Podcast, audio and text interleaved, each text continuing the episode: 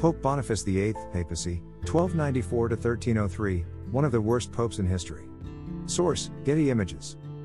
We are living in unprecedented times, and I think that calls for unprecedented action. Our bishops no longer seem to have any connection to what is going on in the Catholic world right now. They seem to either be ignoring it, or else they are oblivious to it. However, those of us who are active on the internet, particularly social media, see it clearly. The Catholic Church is on the cusp of a massive schism, the likes of which unseen since the Protestant Revolution, Reformation. In fact, when it happens, and it will happen, I predict it will be larger than both the Protestant Revolution and the Eastern Schism combined, making it the largest schism ever in church history. The whole world will be in shock. We can point to various causes of this.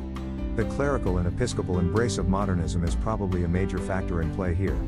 However, I think there is a much bigger factor in play, which cuts down to the very fabric of each and every Catholic on planet Earth, and that factor is pope idolatry or popolatry. I wrote about this extensively in a previous post, but the gist of it is simply this.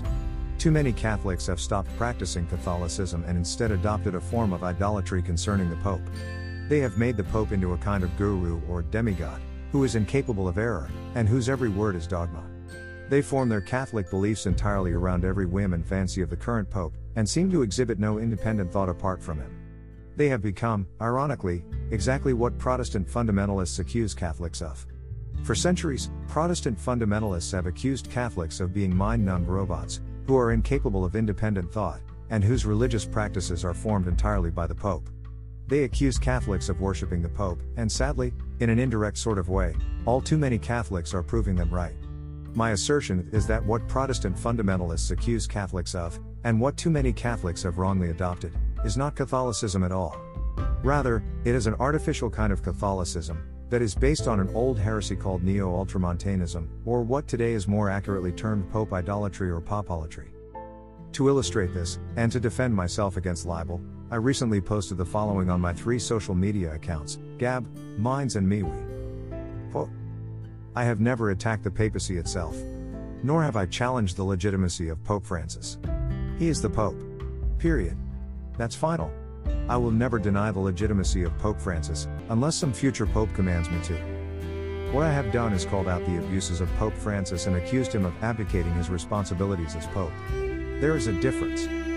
Criticizing the Pope, even severely, as I have done, is not the same as denying the Pope. Too many Catholics don't know the difference, and every day I see comments on social media, by Catholics, who have denied the legitimacy of Pope Francis, or claim that Benedict XVI is still the Pope, or declare outright sedevacantism. All of these responses are schismatic. If these people are upset with Pope Francis, as well they should be, then they should look to me as an example of how to criticize the Pope correctly, without committing the sins of heresy or schism. My message may not be well liked, and I may have made some enemies, but I am still fully Catholic. You can accuse me of a lack of charity.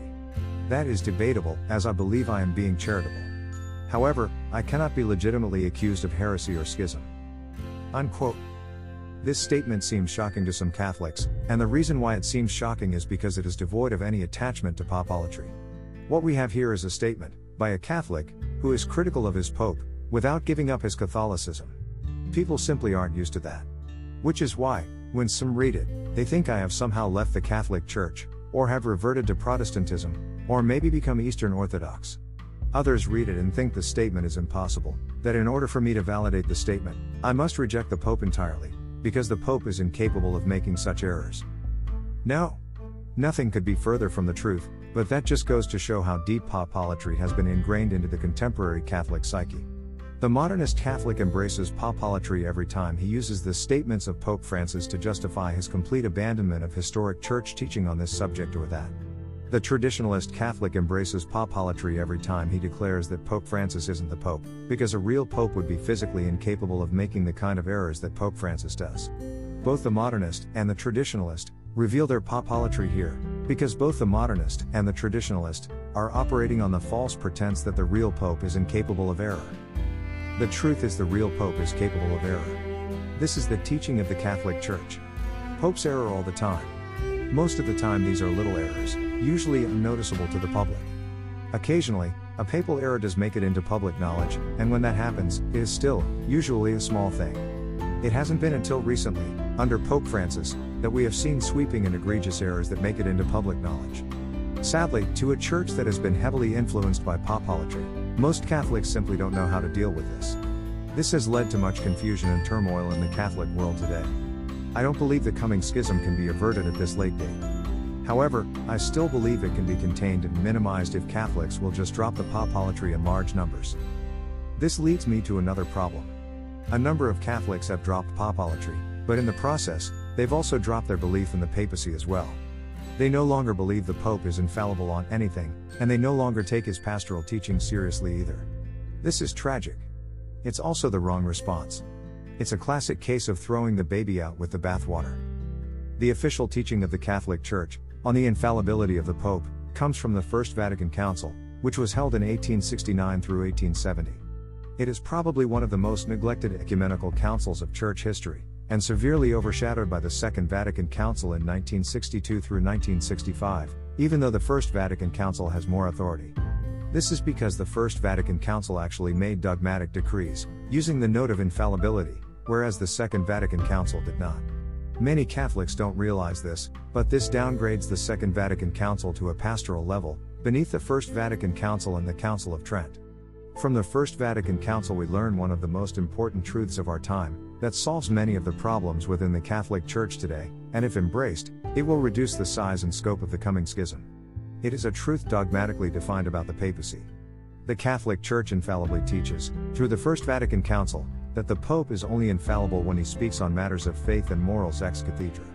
This can be found in the First Vatican Council, Session 4, Chapter 4, Paragraph 9, given on the 18th day of July in 1870. The term ex cathedra means literally from the chair, and that is an expression, or way, of saying the Pope is only infallible when he specifically says he is, and at no other time.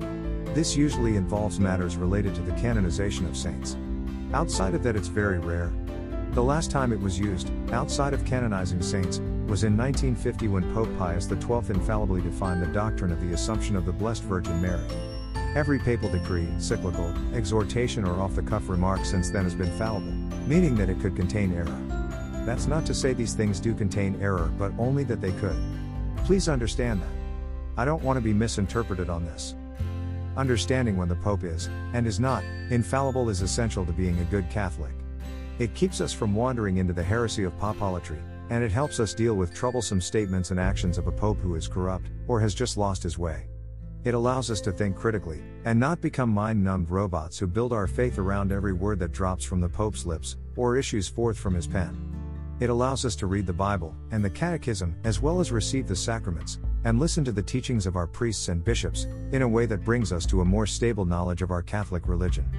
It allows us to hear the reports of a corrupt, or wayward, papacy and not have our Catholic faith shaken to the core by it. This is what needs to happen, and if you agree, please share this message with others.